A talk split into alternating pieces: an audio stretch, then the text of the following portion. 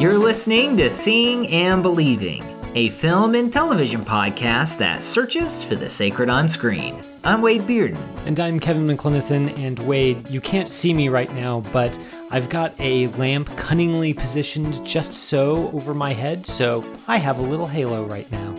Well, Kevin, I gotta say, you can't see this right now, but I'm actually praying for your salvation. Uh, You know, I somehow that's not much of a surprise, though I have to say I am impressed that you can both talk out loud and pray silently at the same time. That's a good party trick. Listeners, today we're reviewing the religiously charged horror film from Rose Glass, Saint Maud. Plus, we've got our usual weekly recommendations for you here on episode 291 of Seeing and Believing. Wade, do you want to engage in some Gregorian chant with me to lead us into the episode? How about I give you a good kumbaya? Dear God, here is Amanda. Well, you know that. Thank you for bringing us together, Lord. And thank you for this meal, which we gratefully receive.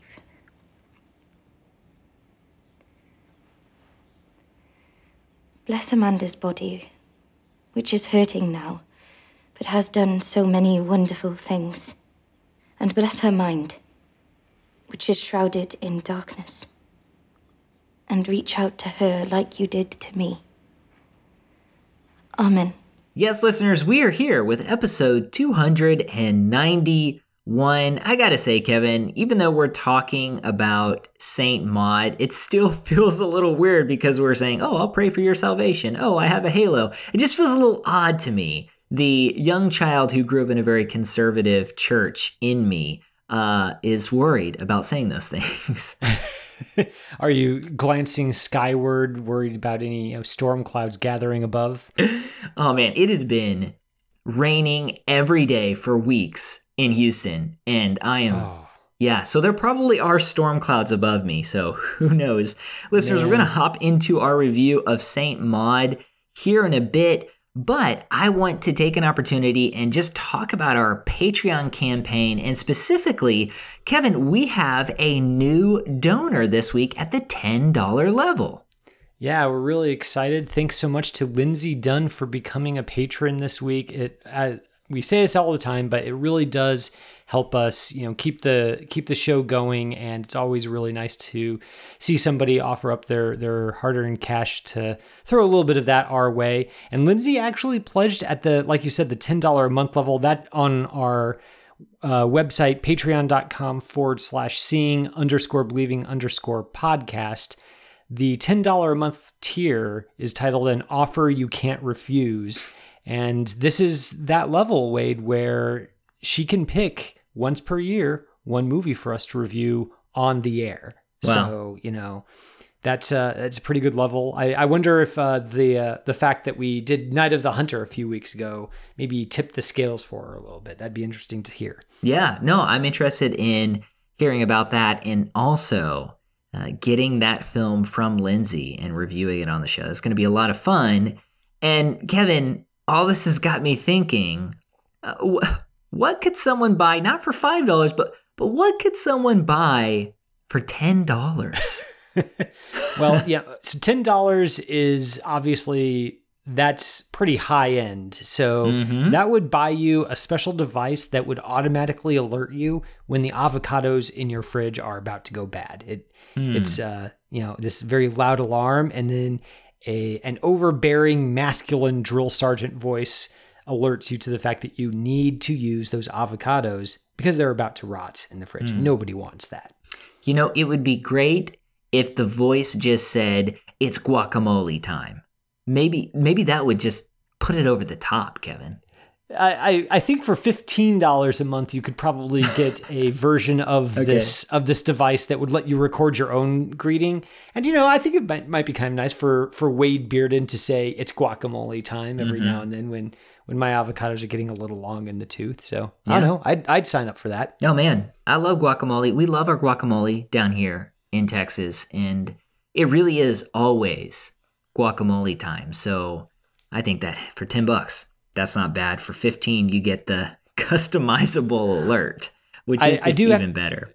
I do have to say that probably we should workshop that a little bit. I think something like guacamole time's fine, but I kind of like the phrase guac o'clock. Mm. It's guac o'clock. Mm-hmm. What do you think about that? I I mean, if you can do that for 15, that'd be amazing. I would pay 20 for it though. Oh, avocado industry, give us a call. you you know where to find us. you know where to find us. Also, the avocado industry, you can head on over to our Patreon campaign. We will we will plug your avocados if you would like on the show.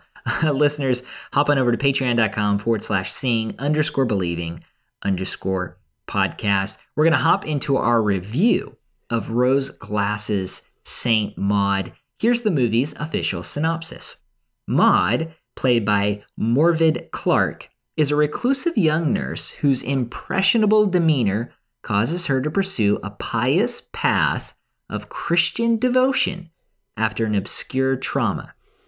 Now charged with the hospice care of Amanda, played by Jennifer Ehle, a retired dancer ravaged by cancer, Maud's fervent faith quickly inspires an obsessive conviction that she must save her ward's soul from eternal damnation, whatever the cost.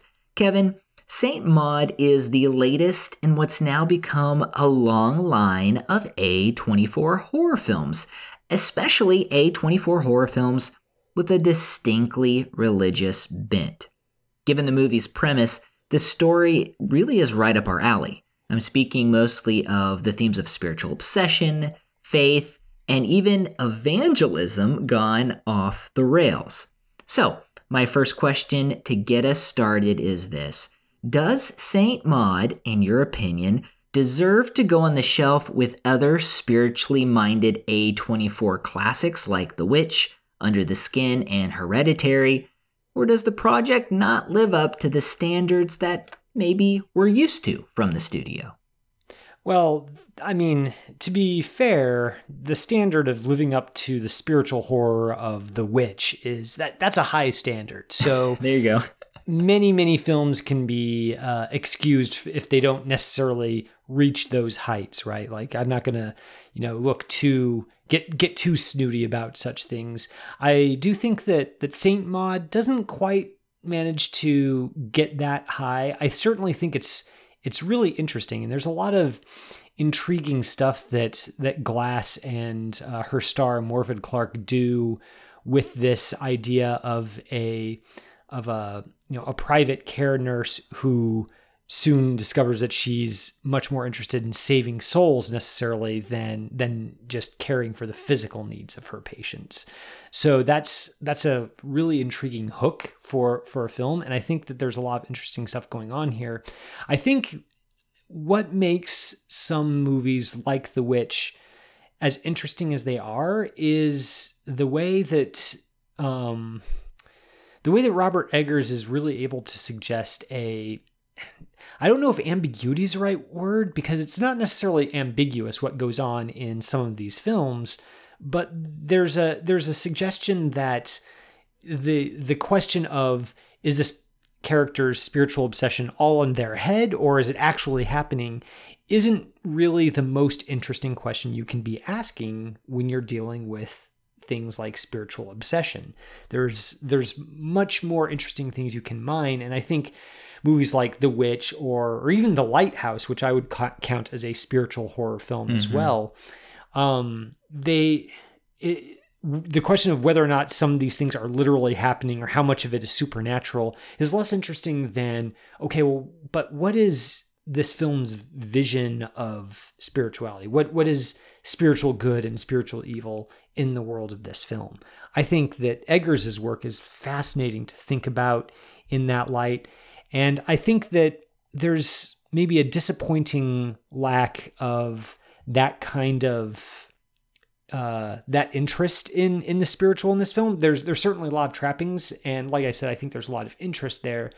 I think it could have done with a little bit more willingness to not pigeonhole what uh, Maud in this film uh, like w- what is actually happening and more explore well what does spirituality mean for her and and I think that you know there there are certainly good things about this film, but I, I think that there's there, there's some things left to be desired in that area. No, I think that's a, a pretty strong analysis. The movie didn't work for me. There are some there are some interesting aspects to it, some themes and some ideas. But I got to the end and I felt like the story the story was lacking a bit. You have you've you've got a plot that's pretty straightforward in terms of individual becomes obsessed with a distorted spirituality and as a result takes on the mantle of of a savior, quote unquote savior, the mantle of God.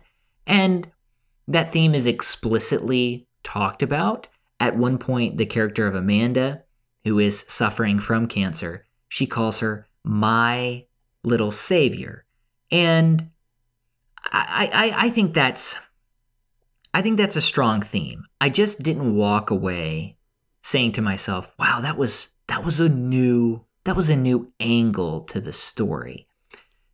As I mentioned though, there is a theme or two that that is interesting and I'll I'll get into it a little bit later. But I don't know if Maud as a character is fully fleshed out. She's rather one-dimensional. She's powered by some sort of trauma. We don't really know what it is. She's powered by that trauma and she just kind of searches for something to give her life meaning and purpose and it just so happens to be a distorted view of Christianity and things that aren't good happen. Like that's that's just kind of it.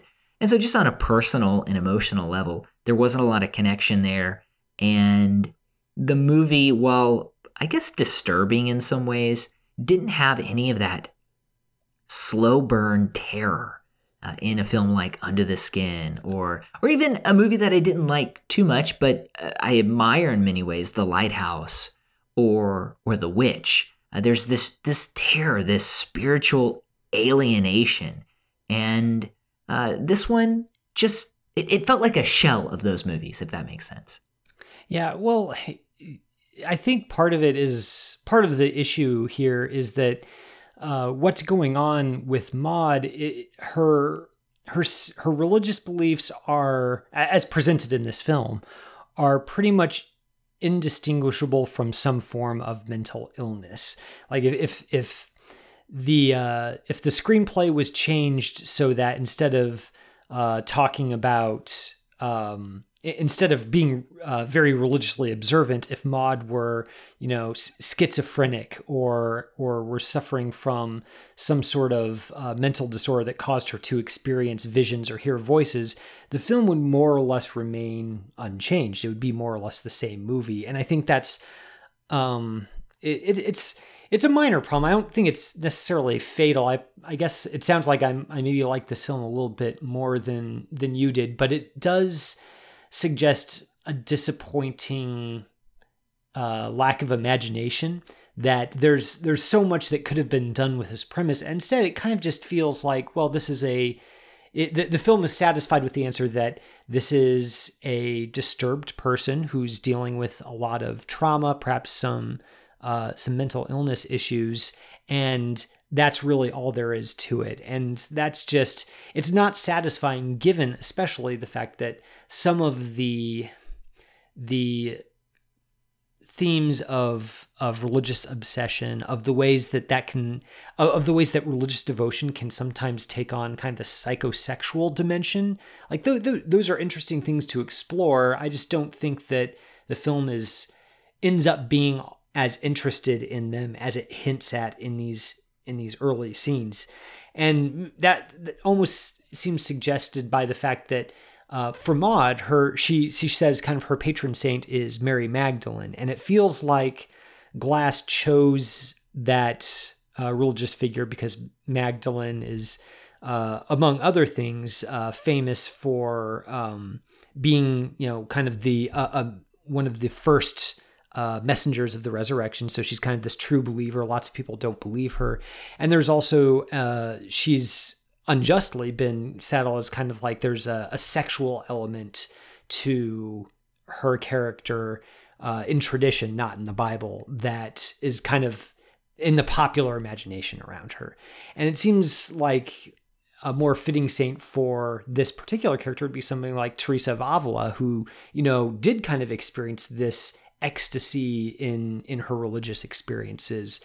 But it seems like the film just kind of reaches for a much more uh, much more widely known, uh, famous religious figure, and kind of is satisfied with the surface level associations that a lot of viewers will have with that. And that seems a little bit emblematic as a whole of its attitude towards religion as a whole, maybe. Well, and, and here's here's where I found the greatest interest in this movie. And it's the idea of organized religion. Uh, in the movie, Maud is given a book of William Blake's work. And we hear her uh, voiceover, which is her prayer. Uh, she talks about how William Blake just had this disdain for organized religion and claimed that it was a distortion of a true spiritual life. And what struck me about that angle is Maud's character definitely seems like an individual who has taken that route, who has completely bypassed Christian community. And as a result, she expects to hear from God on her own without tradition or church leadership or church community helping her in that in that direction. And it comes back to hurt her. And so with the movie i'm i was thinking about that and then thinking about the witch and and, and perhaps even even the lighthouse of how those movies regardless of how the directors, the writers feel about organized religion, those movies seem to suggest that organized religion is actually good. Because at the beginning of The Witch, the family is cast out of their community. And as a result of being cast out, problems come. Isolation happens in the lighthouse. This woman is, Maud here, is outside of any sort of bounds of authority or friendship and because of that, her trauma gets the best of her. And so I, I, I walked away not really knowing, and maybe this is a good thing, walked away not really knowing what this film has to say about Christianity. If it's saying, oh, well, people, you know, take faith and they distort it, and that's why there are problems in our world, or saying that we need we need each other as we interpret the scriptures and interpret the Bible. It's just kind of a fascinating angle. And so for me, I enjoy just kind of pondering that because if you if you look at at Maud, uh, she, she has isolated herself and and she's alone. And that ultimately hurts her. It starves her faith rather than feeding it, uh, like you would, you know, uh, think from from the work of William Blake. So I, I found that to be a fascinating angle. The evocation of William Blake in this film is is maybe one of the things I find more interesting because Blake's vision of spirituality is fascinating. Just the just the way that he he views organized religion and the way that uh, that he kind of repudiated one mode of spiritual experience in favor of another and the form that his religious uh, ex- his religious ideas took is this you know it, it's it's very in in one sense it's very weird. It's to, use to use a word it's just it's it's grand and it's it's ornate and it's uh, bizarre. It's there's some you know it's mystical. And i kind of maybe that's why i came away from this film kind of expecting a little bit more from it because you know when you're when you're evoking Blake, you're really kind of signaling that we're you're ready to really get wild and woolly with the you know the spiritual experience here, the the religious imagery and such. And it kind of feels like the the film doesn't quite want to go in that direction. There's a point in the film where uh, a character says, "God isn't real." I, I you you do know that, right? And uh, basically uh, intimates that whatever expressions of spirituality uh, she had she gave earlier um, were were kind of just not really fully sincere. Like nobody really believes in this stuff, right? And it's hard not to feel like uh, Rose Glass and the and the film kind of agrees with this character in that moment, and that's that's not ne- not necessarily an invalid tack for a film to take, but just seems like for most of its running time, the film is really trying to go in the opposite direction by suggesting that maybe there is something to Maud's uh, experience of God, as warped as it is. There's something real and uh, literal happening there. And it, it's just disappointing to see the film pull back on that, either because uh, it was it, it's it sees it as a twist, or because it simply lacks the courage to really lend any credence to that sort of religious belief. Mm-hmm. And, and there's this sort of fascinating line where Maud talks about taking care of the dead, the dying, mopping up after them. And she says it's nothing compared to saving, quote unquote, saving a soul. And it's one of those, it's in that section of the movie where I feel like the film kind of tips its hand as well, where it's, oh, well, why, why does it, why is religion so concerned with conversion and not necessarily concerned with, you know, these other issues? And I think that's a valid point that we all need to ask ourselves. What, you know, what type of faith is our faith? Is it one that serves widows and orphans, or is it one that's just trying to help people escape Earth? But the film never delves into that other than this sort of quick comment. And it goes back to the almost ambiguity you talked about in that the film the film doesn't wade into the complexities of of what's happening here. And there are some fascinating angles and shots. The, the character of Amanda, she was a choreographer, uh, a famous, uh, I guess, dance instructor. She perhaps even did some dancing. And now her spinal cord, ha- cord has uh, cancer all over it. So obviously, the film's kind of connecting those two things together in a way and we get some we get some uh, hand movements.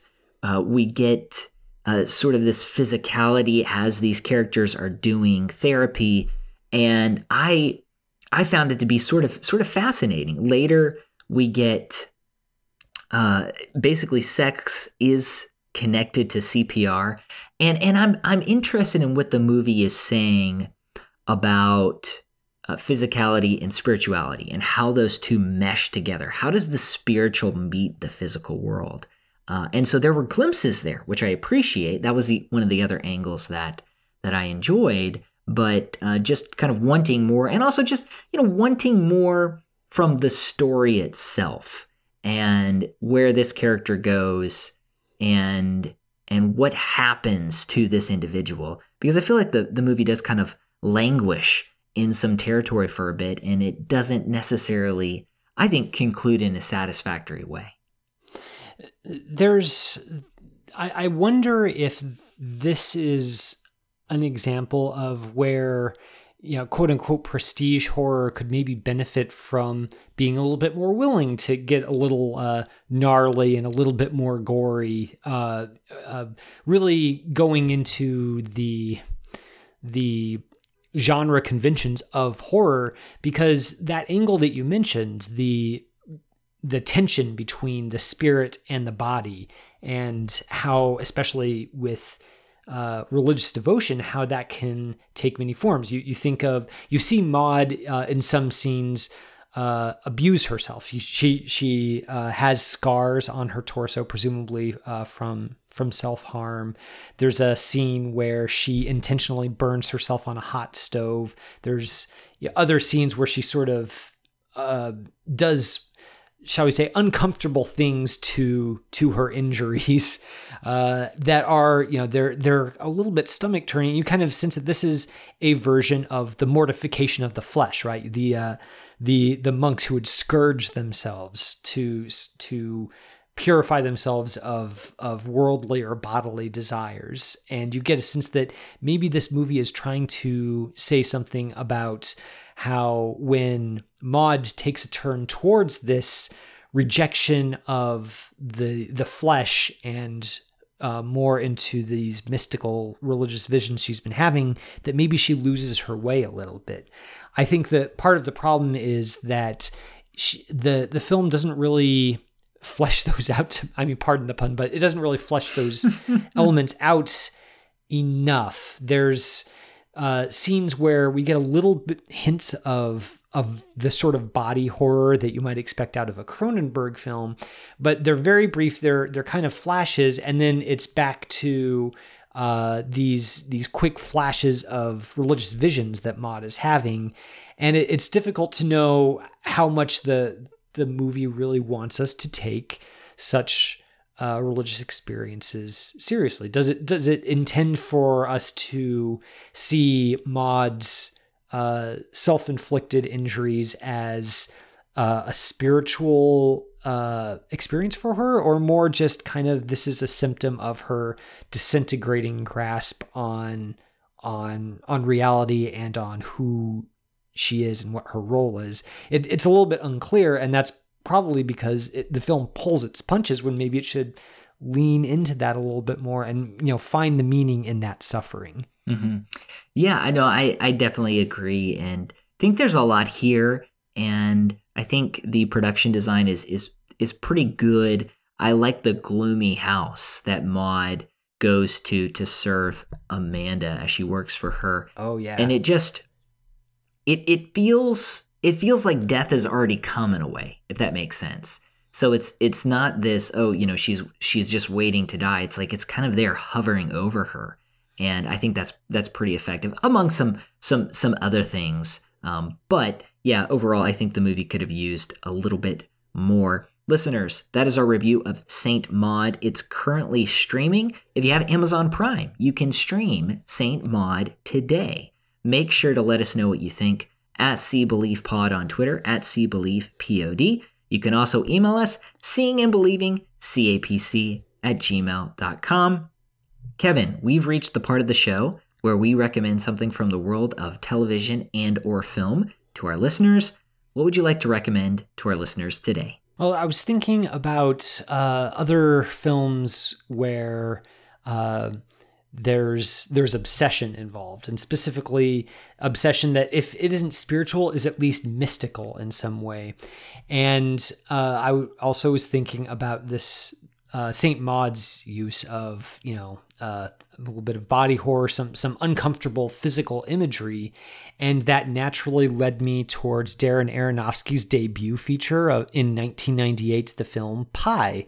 This is a uh, you know shoestring indie shot on black and white film stock, uh, just very striking, really imp- just an incredibly impressive debut feature uh, from from Aronofsky here, but this is a movie about a mathematical genius who thinks he's discovered some sort of key in the digits of pi, you know, 3.1415, etc., um, that that allow him to kind of unlock the fabric of reality. He thinks he can maybe see the future or can understand reality on a level that most people can't, thanks to his understanding of this number. And of course, there's elements of, of body horror in this film as well. He kind of, as the film goes on, he encounters um, Jewish mystics who also want to understand what he's seen in Pi. He begins to lose his own grasp on reality.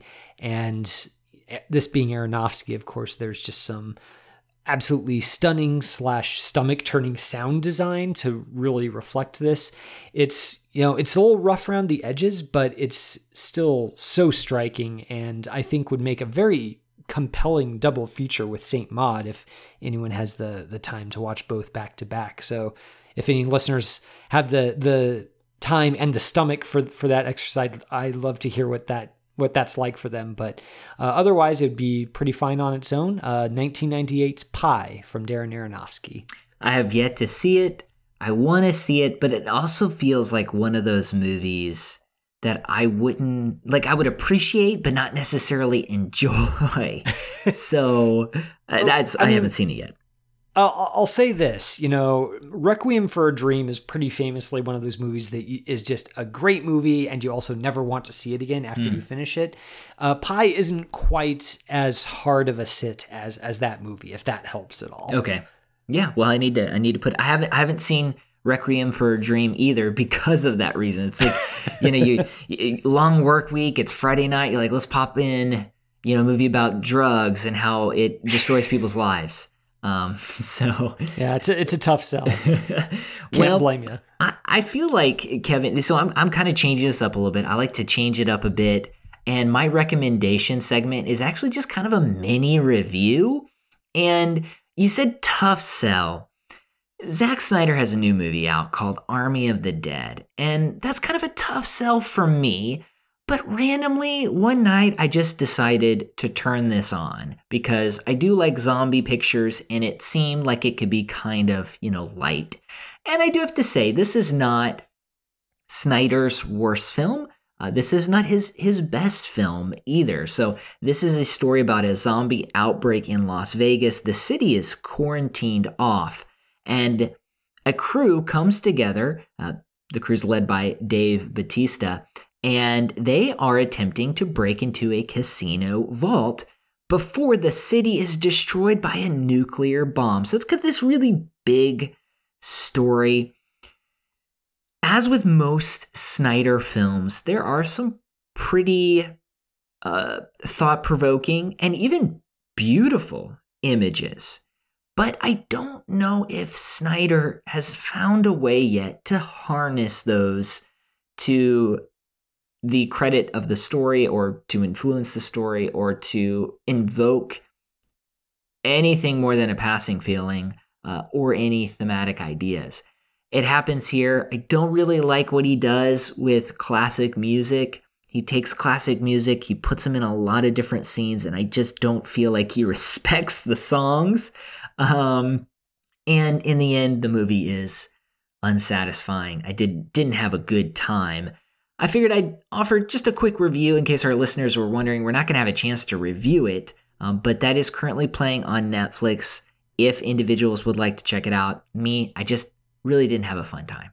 Well, I, I know that uh, you know Filmspotting every now and then, or at least uh, I, I'm a little bit behind on my listening, but I know there was a time when they had little mini segments where uh, Josh Larsen would just offer his his thoughts uh, solo on on a film that he'd seen, uh, whether or not he recommended it. So maybe we can make that a semi regular thing with with Wade. You know, uh, mini reviews with Wade or something on Seeing and Believing. Well, I watched this movie, which is two and a half hours long. So I was like, I gotta, I gotta make up for it somehow, right? like, why not just let our listeners know? And I feel like I, I didn't completely waste two and a half hours. oh man, I, I I feel for you. I saw I you know I was waffling on this one because yeah I was I don't like Zack Snyder. I don't need to belabor that. People uh, listeners already know that. But I was thinking you know like it hit Dawn of the Dead is widely re- regarded as Snyder's best movie, and he's returning to you know kind of a, a, zombie movie milieu for this one. I thought, okay, well maybe I don't know, maybe th- this one will be a little bit less annoying than than a lot of his other films. And then I saw that runtime, I was like, nope, not not worth it to me. So mm-hmm. I, th- I, I appreciate you taking one for the team on that one. Wade. I guess I'll just leave it at that. Oh, don't go with your your whims, people. If you're coming across a movie on Netflix, you're like, ah, that doesn't look good. I might just start it. Just don't do it. Uh, turn on something else. well, listeners, that is our episode. Once again, you can tweet us at See Believe Pod on Twitter at See Believe Pod. You can also email us seeing and believing CAPC at gmail.com. Thank you for checking out this week's episode. It's brought to you, as always, by ChristandPopCulture.com. Our producer is Jonathan Clausen, who every week helps us to search for the sacred on screen. I'm Wade Bearden. My co host is Kevin McLenithan. And until next time, this is Seeing and Believing. We'll see you later. You have been listening to Seeing and Believing, an official production of the Christ and Pop Culture Podcast Network. Please rate and review the show in iTunes and check out our other shows at christandpopculture.com slash network. Theme music by Alexander Osborne and Lindsay Miz, used under Creative Commons License 3.0.